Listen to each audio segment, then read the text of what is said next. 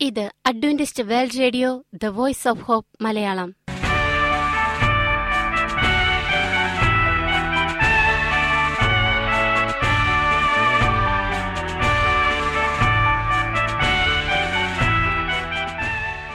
നിലയ്ക്കാത്ത ദൈവസ്നേഹത്തിന്റെ ശബ്ദപ്രപഞ്ചത്തിലേക്ക് ഞങ്ങളുടെ എല്ലാ പ്രിയപ്പെട്ട ശ്രോതാക്കൾക്കും സ്വാഗതം. ഞാൻ ഷാനി ബിനോയ്. ഇന്നത്തെ പ്രധാന പരിപാടികൾ കാവ്യശബ്ദം. ക്രിസ്തീയ ഭക്തിഗാനങ്ങളുടെയും കവിതകളുടെയും പ്രത്യേക ആസ്വാദന പരിപാടി വചനപ്രത്യാശ തിരുവചന സന്ദേശം. പാഷ ബിനോയ് ജേക്കബ് തിരുവചനത്തിൽ നിന്നും സംസാരിക്കുന്നു. ഇന്നത്തെ പരിപാടി ഒരു മനോഹരമായ ഗാനം കേട്ടുകൊണ്ട് ആരംഭിക്കാം.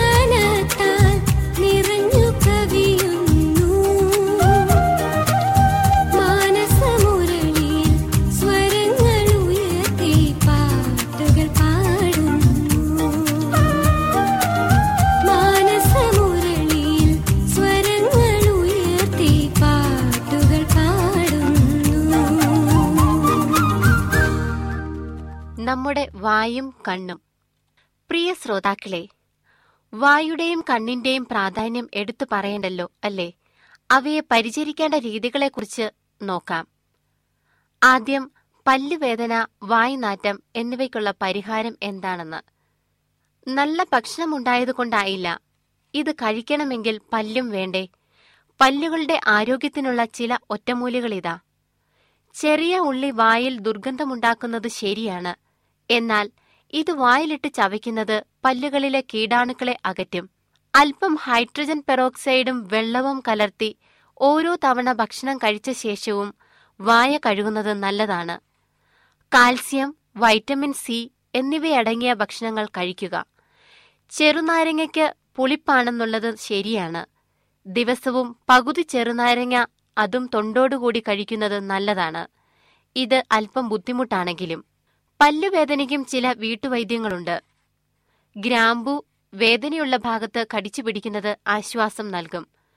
വെളുത്തുള്ളി റോക്ക് സാൾട്ട് എന്നിവ ചേർത്ത് വേദനയുള്ള പല്ലിൽ വയ്ക്കുന്നത് നല്ലതായിരിക്കും. വായ്നാറ്റം അകറ്റാൻ ചില മൗത്ത് റീഫ്രഷ്നറുകൾ വീട്ടിൽ തന്നെ ലഭ്യമാണ്. ഉണക്കിയ മല്ലിയില കടിച്ചു ചവയ്ക്കുന്നത് നല്ലതാണ്. ചൂടുവെള്ളത്തിൽ ഇഞ്ചി ചെറുനാരങ്ങ നീര് എന്നിവ കലർത്തി ഗാർഗിൾ ചെയ്യാം. വായ ഉണങ്ങാൻ അനുവദിക്കരുത്. ഇത് വായനാറ്റമുണ്ടാക്കും. ഇടയ്ക്കിടെ വെള്ളം കുടിക്കുന്നത് തന്നെ പരിഹാരം.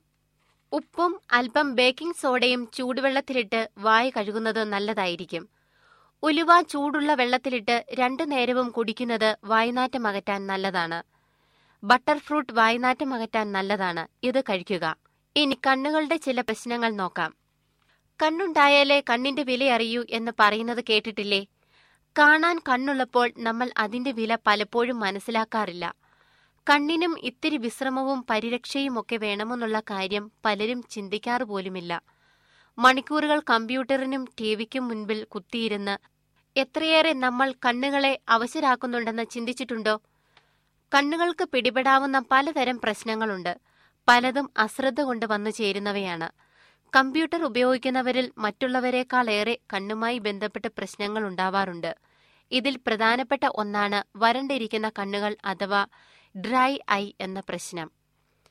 കരച്ചിലിനെയും കണ്ണീരിനെയും നമ്മൾ കുറ്റം പറയാറുണ്ടെങ്കിലും കണ്ണ് ശുചിയാകാൻ അത്യാവശ്യം വേണ്ട ഒന്നാണ് ഈ കണ്ണുനീർ.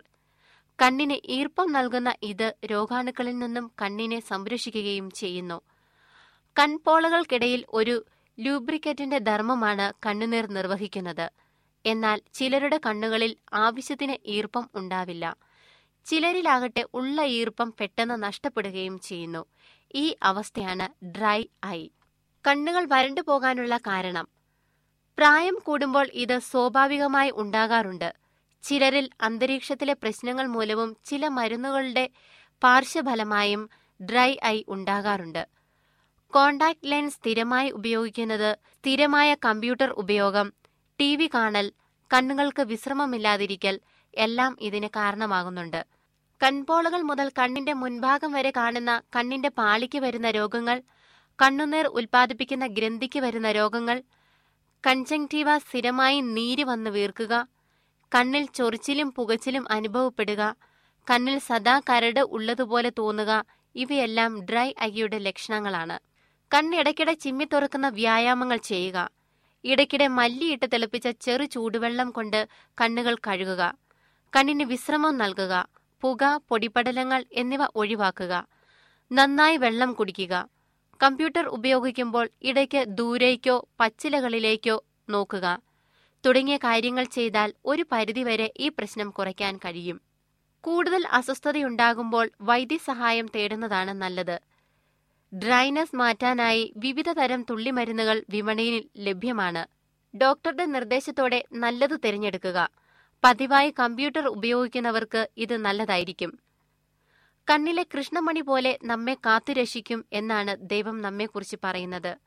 അപ്പോൾ ശരീരത്തിൽ കണ്ണിന് എന്ത് പ്രാധാന്യമുണ്ട്? പല്ലാണ് നമ്മുടെ മുഖത്തിന്റെ രൂപം നൽകുന്നത്. ദൈവം നമുക്ക് തന്ന ദൈവസ്വരൂപത്തെ നമുക്ക് കൺമണി പോലെ കാത്തു സൂക്ഷിക്കാം. അത് ദൈവകൽപ്പനയാണ്. നിങ്ങൾ കേട്ടുകൊണ്ടിരിക്കുന്നത് Adventist World Radio the Voice of Hope Malayalam. ഇനി വചനപ്രത്യാശ. ഇന്നത്തെ വചനപ്രത്യാശയിൽ അനുഗ്രഹീത പ്രസംഗകൻ പാസ്റ്റർ ബിനോയ് ജേക്കബ് തിരുവചനത്തിൽ നിന്നും പ്രസംഗിക്കുന്നു. പ്രകൃതിയോടും ദൈവത്തോടും ഒപ്പം. പ്രിയമുള്ള സ്നേഹിത ഇത് ക്രിസ്തുവേശുവിൽ നിങ്ങളുടെ സഹോദരൻ പാസ്റ്റർ ബിനോ ജേക്കബ്. ഇന്ന് നമ്മൾ ചിന്തിക്കുന്ന വിഷയം പ്രകൃതിയോടും ദൈവത്തോടും കൂടെ എന്നുള്ളതാണ്. യേശു സ്വർഗസ്ഥനായ പിതാവുമായി പച്ച പുൽത്താഴ്വരകളിലും വനാന്തരത്തിലും കുന്നിൻ പുറത്തിലും വെച്ച് ദൈവവുമായിട്ട് ആശയവിനിമയം നടത്തി സംസർഗം നടത്തി. പിതാവും പ്രകൃതിയുമായുള്ള സംസർഗത്തോടു കൂടിയതായിരുന്നു യേശുവിന്റെ ഈ ലോക ജീവിതം ശക്തിയേറിയ ഒരു ജീവിത രഹസ്യം ഈ സംസർഗത്തിൽ കൂടെ അവൻ വെളിപ്പെടുത്തി. ഏകാഗ്രചിത്തനും അനവരതം പ്രയത്നിക്കുന്നവനുമായിരുന്നു ക്രിസ്തു. ഇത്രയും ഭാരിച്ച ഉത്തരവാദിത്തങ്ങളോട് കൂടിയ വേറൊരുത്തൻ വേറെയില്ലായിരുന്നു. ലോകത്തിന്റെ ദുഃഖവും പാവവുമായ ഇത്രയും ചുമട് വേറെ ആരും വഹിച്ചിരുന്നില്ല.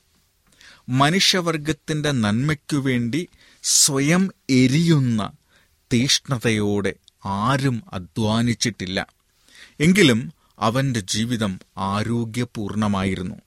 ശാരീരികമായും ആത്മീകമായും നിർദോഷവും നിഷ്കളങ്കവുമായ യാഗത്തെ പ്രതിനിധീകരിക്കുന്നതായിരുന്നു അവന്റെ ജീവിതം. ഒന്ന് പത്രോസ് ഒന്നാം അധ്യായം പത്താമ്പതാം വാക്യം. യേശുവിന്റെ ദൈവത്തിന്റെ കൽപ്പനകളോട് അനുസരണയുള്ളവരായിരിക്കാൻ രൂപം ചെയ്യപ്പെട്ട മനുഷ്യവർഗത്തിന് ആത്മാവിലെന്നതുപോലെ ശാരീരികമായും കർത്താവ് ഒരു മാതൃകയായിരുന്നു. ജനം യേശുവിനെ നോക്കിയപ്പോൾ ദിവ്യമായ സഹതാപം സചേതന ശക്തിയോടെ കോർത്തിണക്കിയ ഒരു മുഖത്തെയാണ് അവർ കണ്ടത്. ആത്മീയ ജീവിതത്തിന്റെ അന്തരീക്ഷത്താൽ ചുറ്റപ്പെട്ടിരിക്കുന്നത് പോലെ അവൻ കാണപ്പെട്ടു. അവന്റെ രീതികൾ സൗമ്യവും നാഢ്യമില്ലാത്തതുമായിരുന്നപ്പോൾ മറക്കപ്പെട്ടതെങ്കിലും മുഴുവനായും മറക്കപ്പെടുവാൻ കഴിയാത്തതായ ശക്തി കൊണ്ട് അവൻ മനുഷ്യരെ ഉദ്ബോധിപ്പിച്ചു. അവന്റെ യേശുവിന്റെ ശുശ്രൂഷ സമയത്ത് ജീവനെ തേടിയ സൂത്രശാലികളും കപടഭക്തിക്കാരുമായവർ യേശുവിനെ തുടർച്ചയായി പിന്തുടർന്നു. യേശുവിനെതിരെ ഒരു സന്ദർഭം കിട്ടുവാൻ ചാരന്മാർ അവരുടെ എല്ലാ വഴികളിലും യേശുവിന്റെ വാക്കുകൾ ശ്രദ്ധിച്ചിരുന്നു. യേശുവിനെ വിവാദത്തിൽ പരാജയപ്പെടുത്തുവാൻ കുശാഗ്രബുദ്ധിയും സംസ്കാര സമ്പന്നരുമായ മനുഷ്യർ ശ്രമിച്ചു. എന്നാൽ അവർക്ക് ഒരിക്കലും യേശുവിൽ അവസരമുണ്ടായില്ല. വിനീതനായ ആ ഗലീല ഉപദേശകനാൽ അവർ ലജ്ജിതരായും താറുമാറാക്കപ്പെട്ടും അവർ വയലിൽ നിന്നും മടങ്ങേണ്ടി വന്നു. മനുഷ്യർ ഒരിക്കലും അറിഞ്ഞിട്ടില്ലാത്ത ഒരു ശക്തിയും നവചൈതന്യവും അവന്റെ ഉപദേശത്തിനുണ്ടായിരുന്നു. ഈ മനുഷ്യൻ സംസാരിക്കുന്നത് പോലെ ആരും ഒരു നാളും സംസാരിച്ചിട്ടില്ല. യോഹന്നാൻ ഏഴിന്റെ നാൽപ്പത്തിയാറ്. എന്ന് ഏറ്റുപറവാൻ അവന്റെ വൈരികൾ പോലും നിർബന്ധിതരായി. ദാരിദ്ര്യത്താൽ ചെലവഴിക്കപ്പെട്ട യേശുവിന്റെ കുട്ടിക്കാലം ദുഷ്ടലോകത്തിന്റെ കൃത്രിമ ശീലങ്ങളാൽ ദുഷിച്ചുപോയില്ല ഭവന ജീവിതത്തിന്റെ ഭാരങ്ങൾ വഹിച്ചുകൊണ്ടും അനുസരണ അനുസരണയുടെയും അധ്വാനത്തിന്റെയും പാഠങ്ങൾ പഠിച്ചുകൊണ്ടും പ്രകൃതിയുടെ മർമ്മങ്ങൾ ഗ്രഹിച്ചും അറിവുകൾ ശേഖരിച്ചും പ്രകൃതി ദൃശ്യങ്ങളുടെ മധ്യേ അവൻ വിനോദം കണ്ടെത്തി. അവൻ ദൈവവചനം പഠിച്ചു.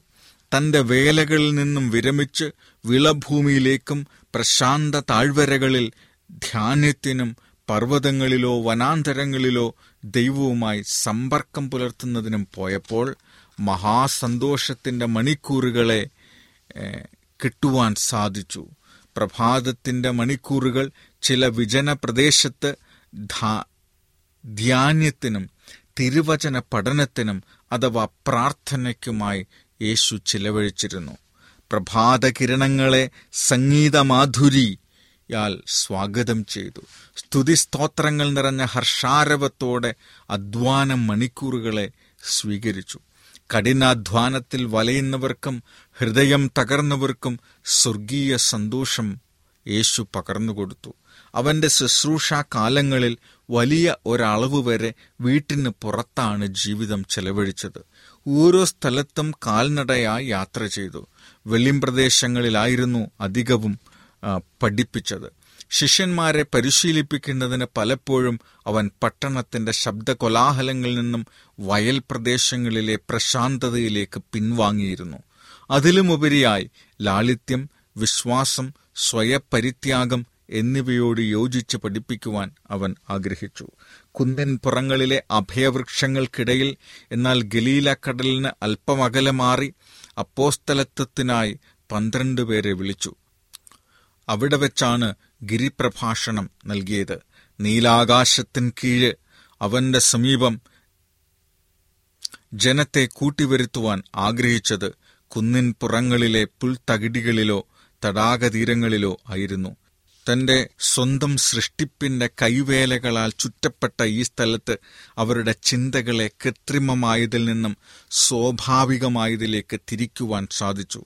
പ്രകൃതിയുടെ വളർച്ചയിലും പോഷണത്തിലും അവന്റെ രാജ്യത്തിന്റെ തത്വങ്ങൾ വെളിപ്പെട്ടു എന്ന് വച്ചാൽ പ്രകൃതിയിലുള്ള വളർച്ചയും അതിന്റെ പോഷണത്തിലും ദൈവരാജ്യത്തിന്റെ തത്വങ്ങൾ വെളിപ്പെടുത്തി കൊടുത്തു മനുഷ്യൻ എങ്ങനെയാണ് ദൈവരാജ്യം പ്രവർത്തിക്കുക എന്ന്.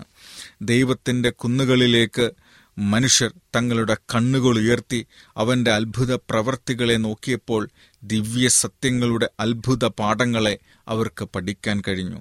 ഭാവിയിൽ ദിവ്യ ഉപദേശകന്റെ പാഠങ്ങൾ പ്രകൃതിയിൽ കൂടെ അവർക്ക് ആവർത്തിച്ചു കൊടുക്കേണ്ടതായിരുന്നു.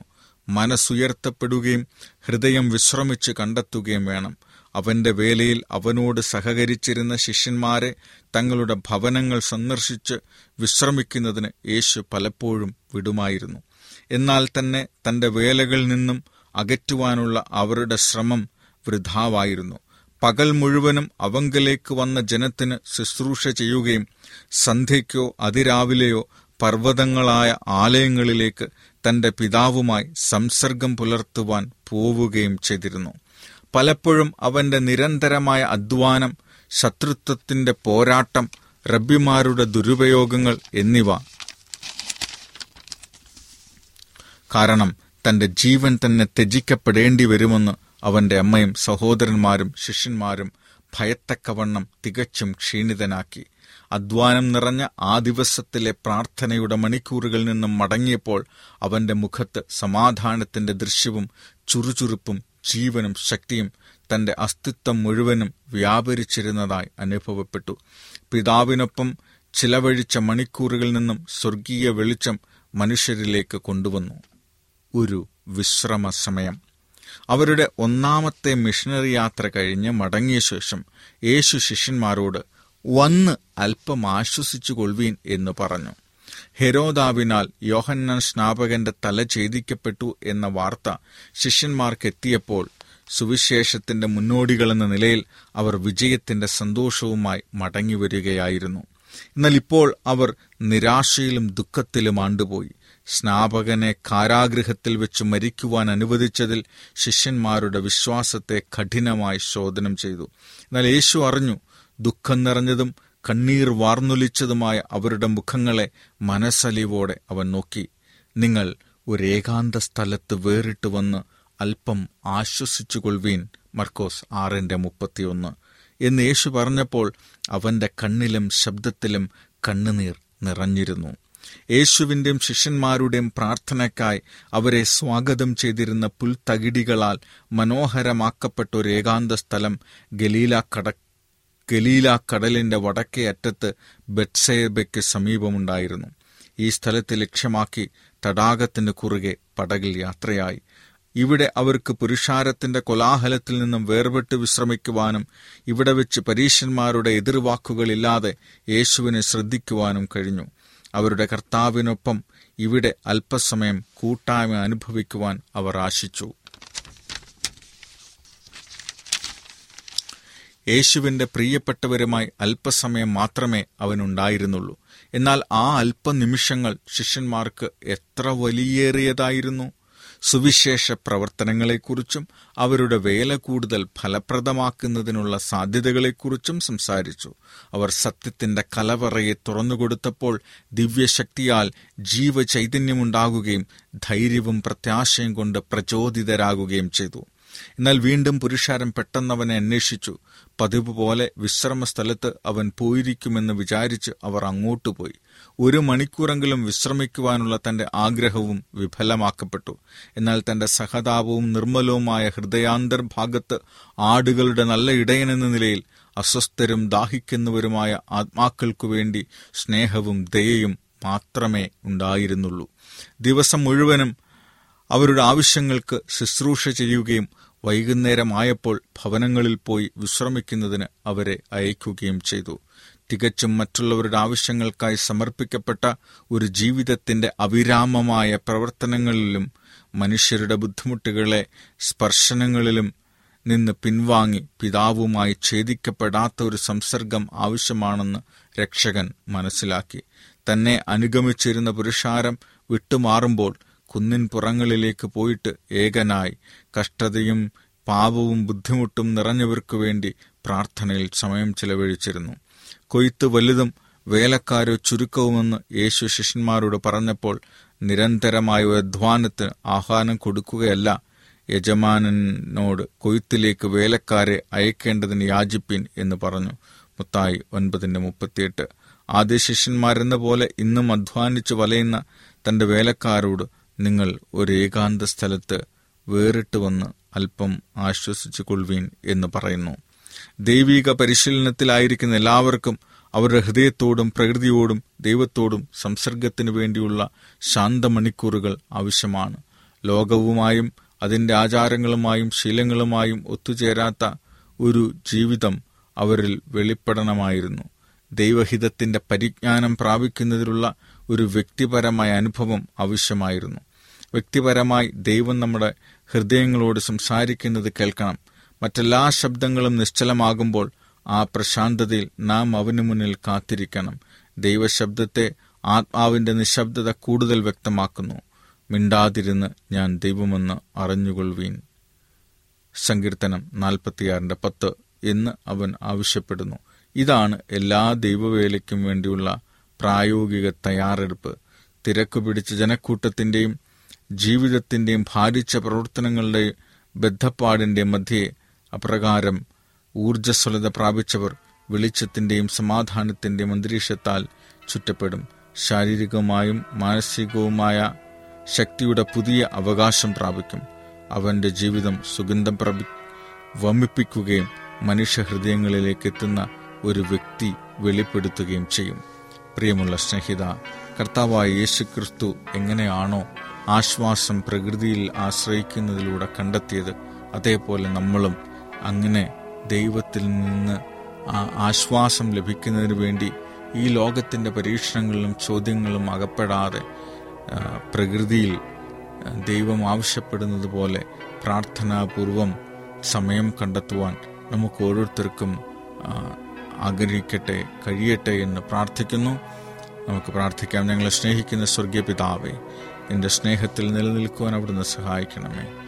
നീ പ്രകൃതിയെ സ്നേഹിച്ചതുപോലെ ഞങ്ങളും പ്രകൃതിയെ സ്നേഹിക്കുവാനും ആദരിക്കുവാനും കർത്താവെ അതുപോലെ തന്നെ നിന്റെ സ്വഭാവം ഞങ്ങളിൽ ഉണ്ടാകുവാനുള്ള നന്മയുടെ പാഠങ്ങൾ അവർ വെളി അങ്ങ് വെളിപ്പെടുത്തി തന്ന കാര്യങ്ങൾ ഈ പ്രകൃതിയിൽ നിന്ന് നോക്കി പഠിക്കുവാനും നീ ഞങ്ങളെ സഹായിക്കണമേ. ഞങ്ങളെ പ്രാർത്ഥന കേട്ടതുകൊണ്ട് അങ്ങേ സ്തുതിക്കുന്നു. സകലവും യേശുവിന്റെ നാമത്തിൽ ചോദിക്കുന്നു. കൃപയോട് കേൾക്കണം സ്വർഗീയ പിതാവേ. അമേൻ അമേൻ